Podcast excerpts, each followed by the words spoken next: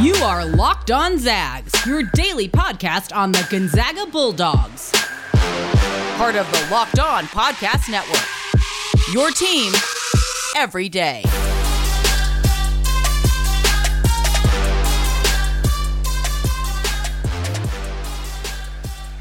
Welcome to another edition of Locked On Zags, part of the Locked On Podcast Network. I'm your host, as always, Stephen Carr. Today's episode being brought to you by Rock Auto. Amazing selection, reliably low prices, all the parts car will ever need. Visit rockauto.com right now and tell them Locked On sent you. Today is Tuesday, August 10th, and we are now 91 days away from the start of college basketball season. It's 13 weeks from tonight. We will see Gonzaga tip off the 2021 22 season at home against Dixie State. 13 weeks from tonight. We're getting close.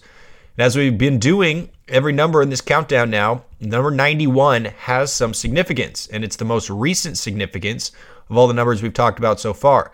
Number 91 is the number of threes Corey Kispert just hit in his senior season at Gonzaga. Those 91 threes, tied with John Riley for sixth most in Gonzaga history. In his career, uh, Corey Kispert 273s, which is fourth in school history behind Kevin Pangos, Blake Stepp, and Richie Frahm. And to be quite honest with you, I'm not sure if we're going to see another player hit 250 plus threes in a career at Gonzaga for a very, very, very long time. So shout out to Corey Kispert and his 91 threes this past year and for giving us some material to talk about on our daily countdown to start another Gonzaga basketball season. Find out what the number 90 has in store for us tomorrow morning. Today on the show, we have a bunch of really, really good stuff to get to. We are looking back on the 2006 Gonzaga Bulldogs. It's Adam Morrison's historic junior season, and of course, one of the greatest individual seasons in college basketball history. I'll kind of break down some of the numbers that make it uh, so historic. We'll also finish the show today with some words on Drew Timme and what his path to playing time is. Of course, he's already going to get a bunch of minutes because he's one of the best players in college basketball, but what is going to make him even more dangerous this season? We will discuss that today on the podcast. But of course, we are starting today with Summer League action from last night, and there's nobody better to start with than Jalen Suggs because his Summer League debut last night was everything you could have asked for and was absolutely electric. Jalen Suggs started for the Orlando Magic. His first two shots were mid range pull up jumper, good. Next shot, very next possession, uh, three in transition, good. Two for two to start his uh, you know summer league career, and he continued to play well after that. At halftime, he had 10 points and six rebounds uh, and a couple of steals. But it was the end of the game that really showed who Jalen Suggs was. The Magic made a comeback uh, in the fourth quarter of that game, and they ended up tying it up with about three and a half minutes to go. And Jalen Suggs hit a three to give uh, Orlando their first lead since very, very early on. Warriors ended up tying it. Jalen Suggs, again, about a minute and a half to go, had an acrobatic up and under layup to give Orlando a two point lead. Warriors tied it again.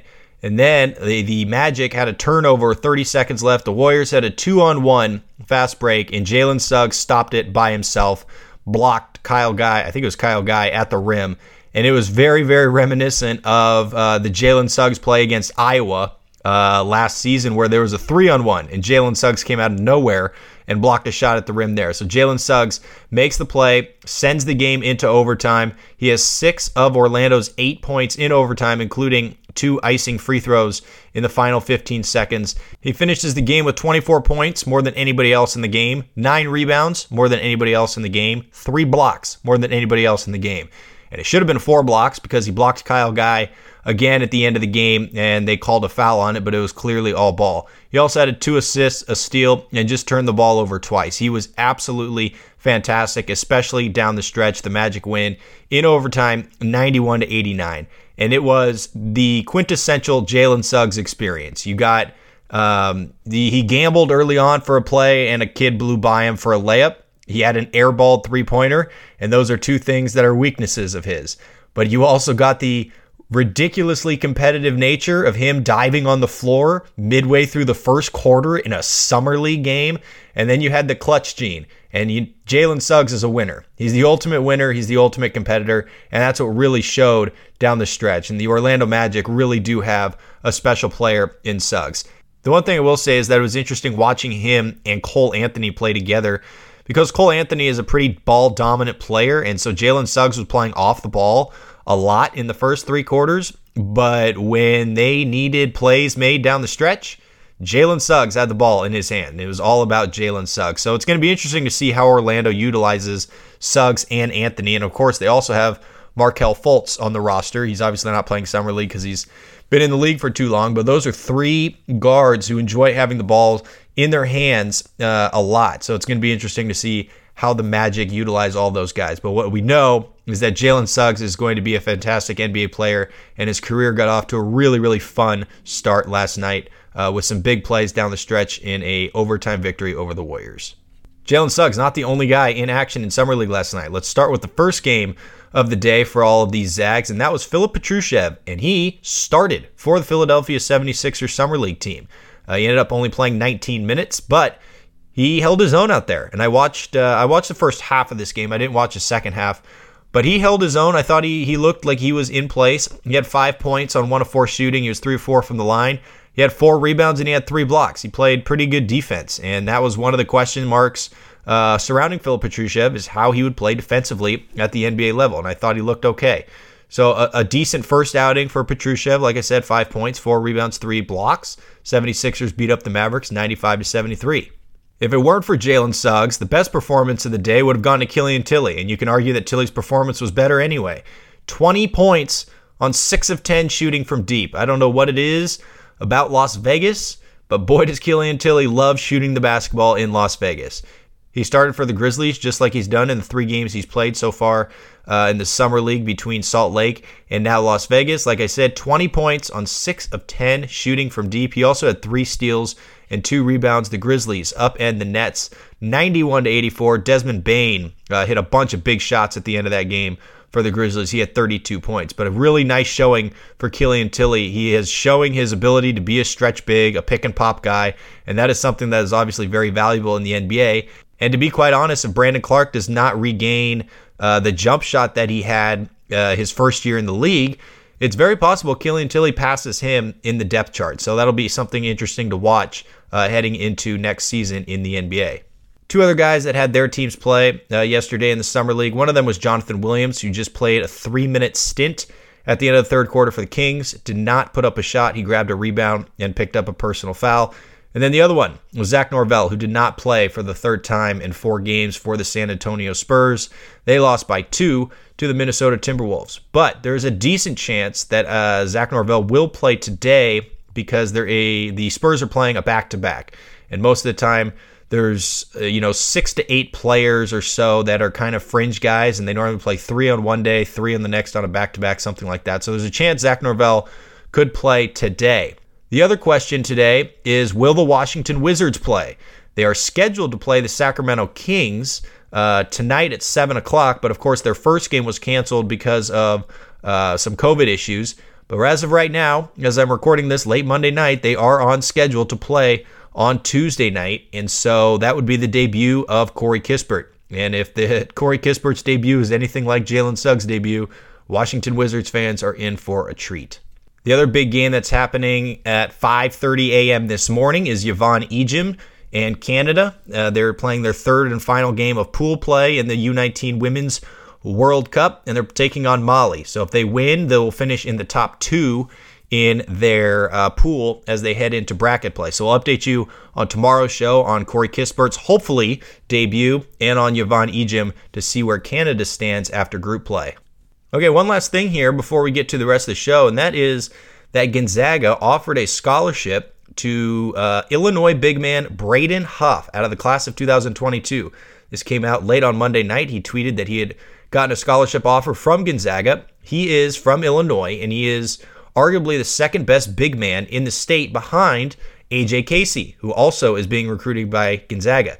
Uh, Illinois has huge ties to both Roger Powell and Stephen Gentry, so it's not shocking that that pipeline is starting to get uh, bigger and bigger. Braden Huff is ranked number 96 by 247 Sports. He's got a bunch of different offers uh, from all sorts of schools Northwestern, Vanderbilt, Wisconsin, Creighton, Illinois, Michigan State, Minnesota, all over the place. So this is the only really the only West Coast school would be Gonzaga.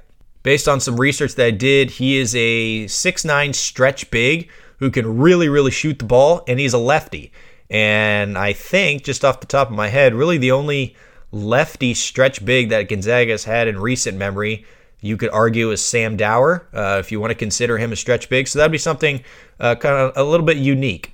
If he does come to Gonzaga, he is certainly not going to be a two and done type player. He could be a redshirt candidate uh, his first season, especially if AJ Casey and maybe even Johan Traore come to uh, campus along with Ben Gregg, Kaden Perry, uh, Anton Watson, all at school. Braden Huff is certainly going to be, based on his national ranking, again, I haven't really seen a whole lot of film on him yet, but based on his national ranking, he seems like he would be a program guy, somebody who's there for four or five years and is very, very valuable in his junior and senior season. So just another name to watch in the class of 2022 is Braden Huff. Okay, coming up, we reminisce on the 2006 Gonzaga Bulldogs.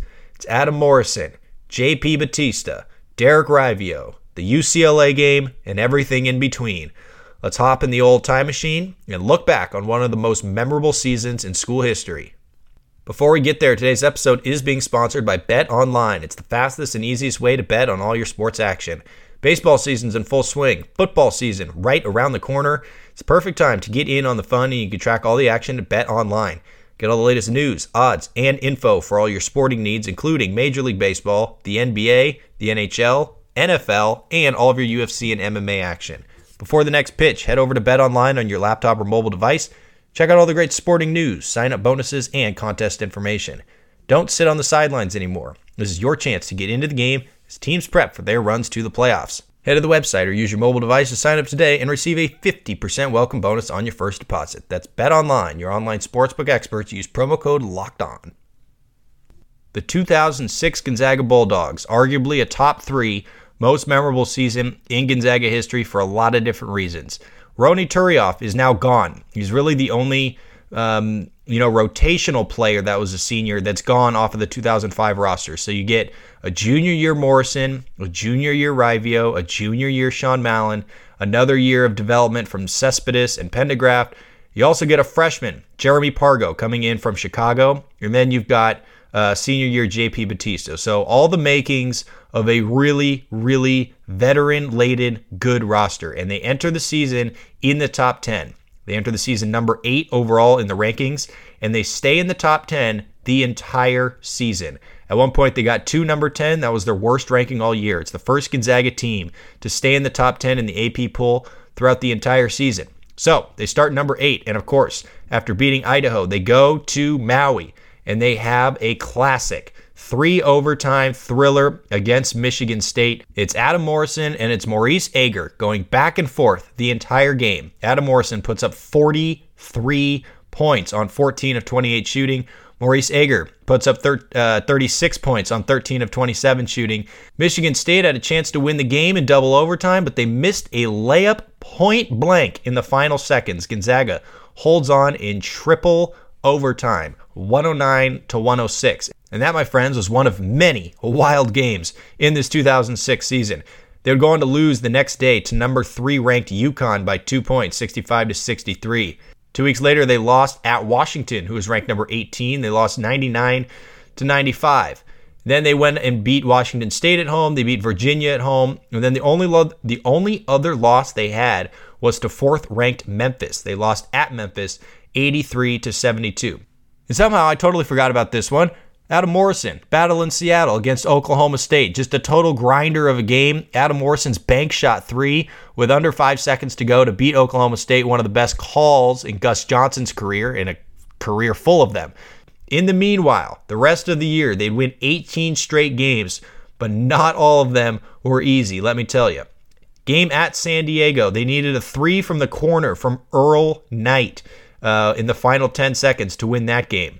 They had a game against St. Mary's at home at the start of February. If you guys remember this game, Adam Morrison really struggled. St. Mary's made the game really physical, and the game was tied with a second to go, under a second to go, and Gonzaga had an inbounds play underneath the basket, and St. Mary's fouled Sean Mallon as the clock expired. Sean Mallon hits one of two free throws. Gonzaga beats St. Mary's 62 to 61 to continue their winning streak. Later that week, that Saturday night, college game day in attendance at Gonzaga for the first time. Gonzaga is hosting Stanford. Stanford puts up a billion threes, and they were scorching hot to start the game. Uh, Stanford actually led at halftime that game. Gonzaga ends up uh, getting 34 points from Adam Morrison, uh, many, many of them in the second half. JP Batista added 24. Gonzaga comes back and wins that game against Stanford 80 to 76. So that gives them now 12 straight victories. And then we go to senior night about two and a half weeks later. Gonzaga and San Francisco. Adam Morrison puts up 34 points. It's a close game the entire time, but the game winner came on an Adam Morrison assist to Pierre Marie Altidor Cespedes, who hits a three with about five seconds to go to give Gonzaga the win on senior night over San Francisco, 75 to 72.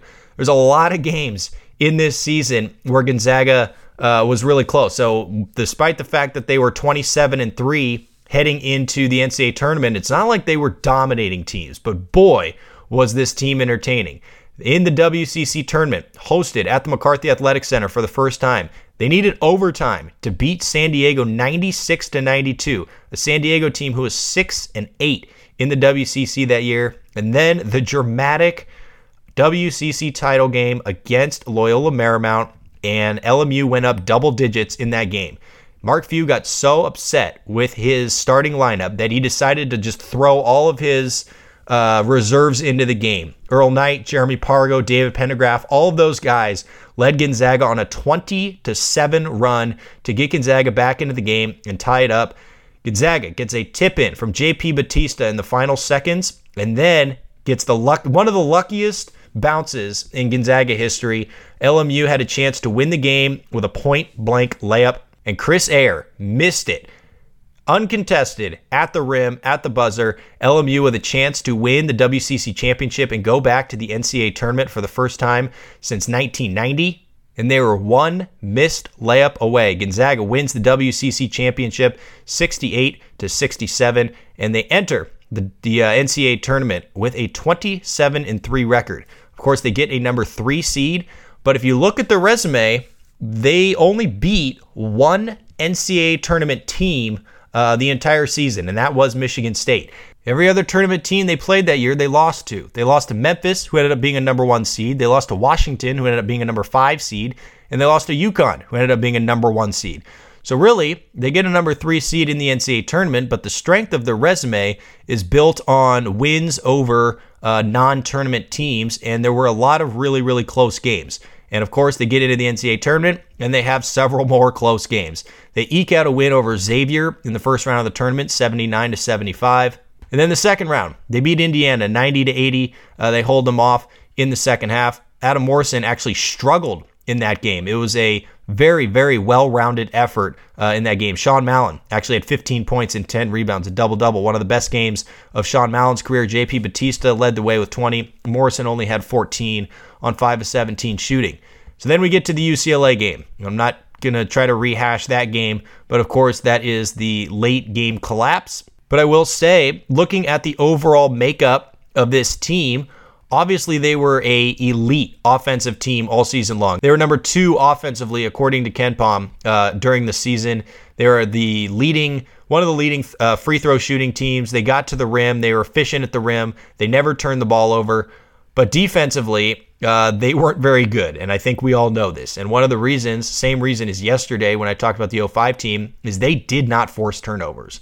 They were better um, uh, defending the three than they were the, the, the season prior. But still, if you have a turnover percentage in the bottom, you know, 20 or 30 in all college basketball, you're relying on the other team to always, always miss shots.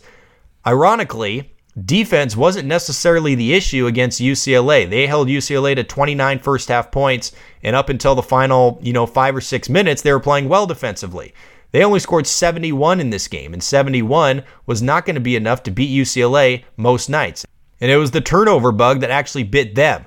UCLA, they actually forced 10 UCLA turnovers, which is fine, but they turned the ball over themselves 16 times. And a team that, again, just like last year, did not shoot the three ball well at all. They only had Morrison and Raivio uh, as players who could shoot threes. And again, that hurt them in this game against UCLA. They went just three for 10 from the three point line. And uh, that's one of many reasons why they lost this game. Again, I'm not going to hash this game out um, too much. I just want to say uh, uh, some things about Adam Morrison's season overall because it was absolutely historic. There have only been 15 players over the last uh, 30 seasons to average at least 28 points a game in a season. Obviously, Adam Morrison is one of those. He averaged 28.1 points a game, five and a half rebounds, and just under two assists his senior year. He shot 49.6% from uh, the field. Out of those 15 players who average at least 28 points a game uh, over the last 30 years in a season, Adam Morrison has the highest three point percentage at 42.8%, and he has the fewest turnovers per game at just 2.3. Highest three point percentage, lowest turnover rate, and 28 points a game in a season. That's how historic Adam Morrison's season was. Of course, he won the Wooden Award. He was a consensus first team All American, WCC Player of the Year, all of those awards going home to Adam Morrison and one of the greatest regular seasons in college basketball history. One of the reasons why is because they ran a lot of stuff for Adam Morrison. And one of their favorite things to do on this team was to run a three man game with Derek Raivio, JP Batista, and Adam Morrison. And really, uh, on this Gonzaga team, those were the three guys, right? I mean, you had some uh, complementary pieces with, you know, Sean Mallon and Erroll Knight. Um, a freshman year, Jeremy Pargo coming off the bench. Pendergraft was a pretty good shooter, but for the most part, this was basically a three man team with Morrison, Batista, and Raivio. So, one of the things that they love to do is have Morrison at the top of the key, pass the ball to Raivio on the wing, get a UCLA cut uh, and a screen from uh, JP Batista. And after cutting, Morrison would stay on the block for a little post isolation. If he's open, they get the ball to him. If he's not, JP Batista sets steps up and sets a ball screen for Derek Raivio, and Raivio is able to attack the middle of the floor or pull up and shoot a three if the defender goes underneath the ball screen. If that's taken away, JP Batista, instead of rolling to the basket, sets an immediate down screen for Adam Morrison on the block. And Morrison basically reads the defense from there, and he is able to catch and shoot. He's able to catch and drive. He's able to curl. He's able to go backdoor in a little slip. Uh, he's able to get a little mid post isolation. But whatever happens, it's those three guys, Raivio, Batista, and Morrison, just playing three man game over and over and over. And those three guys were absolutely deadly. They averaged nearly 50 points a game just between the three of them. And it was a lot of fun to watch. And all three of them were very, very efficient from the field. Okay, I think that's going to do it for today's trip down memory lane. Tomorrow, of course, is the 2007 Gonzaga Bulldogs. JP Batista is gone. Adam Morrison's gone. So, Derek Raivio's senior season, one of the better senior seasons ever, one of the more underrated senior seasons in Gonzaga history, and the explosion from a couple of sophomores named Jeremy Pargo and Josh Heytvelt. Coming up to finish today's show, we are talking about Drew Timme's path to playing time. We know he's obviously going to start. We know he's probably going to be the preseason National Player of the Year. But what does he have to do to improve Gonzaga's chances at winning that first ever national championship? We will explain to finish today's show.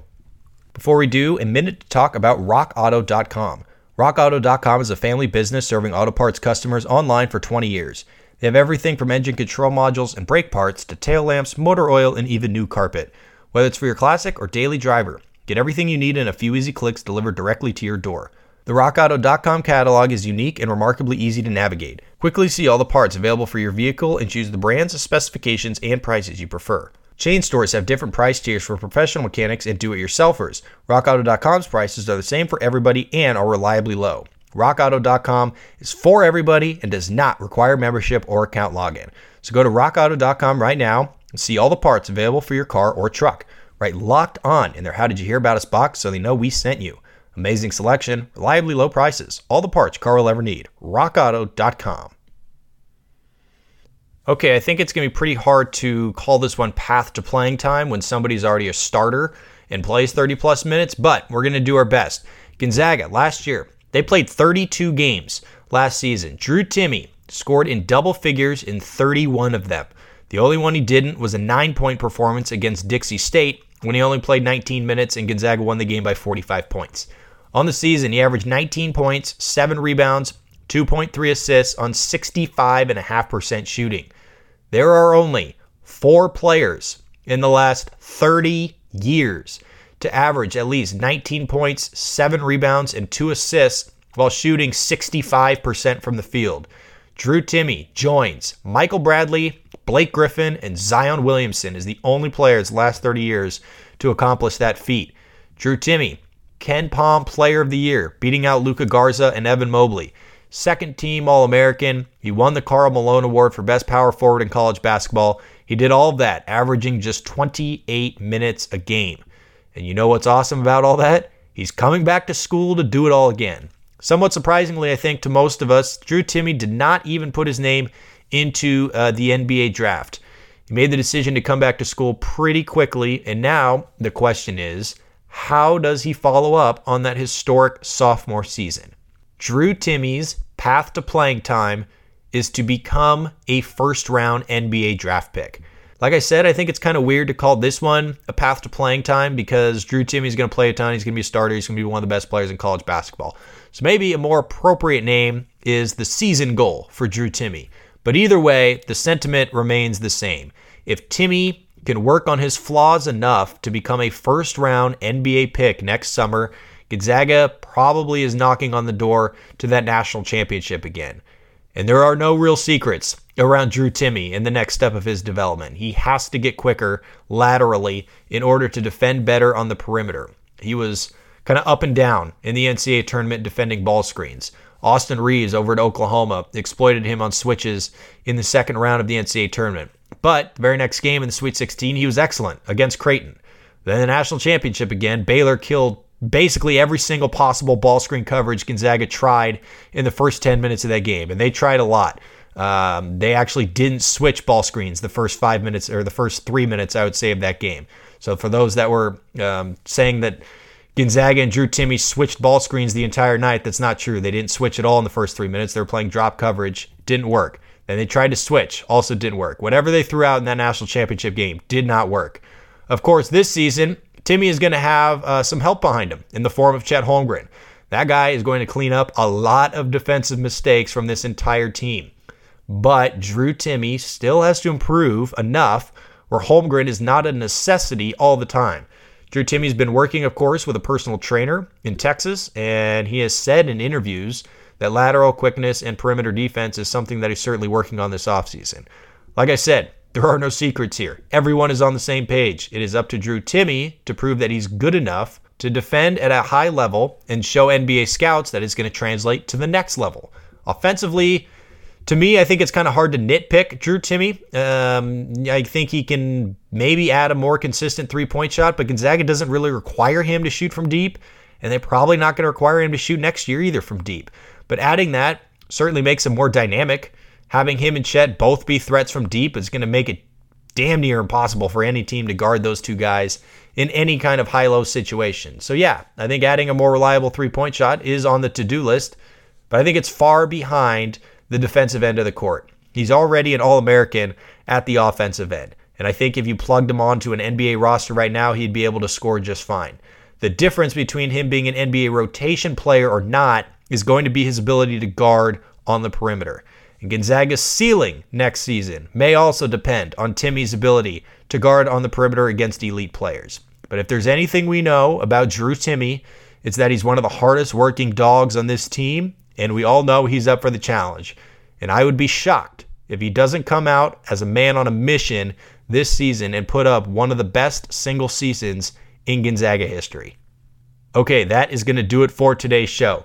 We will be back tomorrow to recap some more Summer League action. Hopefully, Corey Kispert uh, is in action tonight, along with Yvonne Ejim's FIBA U19 World Cup game. And then we will look back on the 2007 Gonzaga Bulldogs and continue our Path to Playing Time series back on the women's side with some words on Kaylynne Truong, Gonzaga's starting point guard, who is now entering her third season and will need to take that veteran leap forward.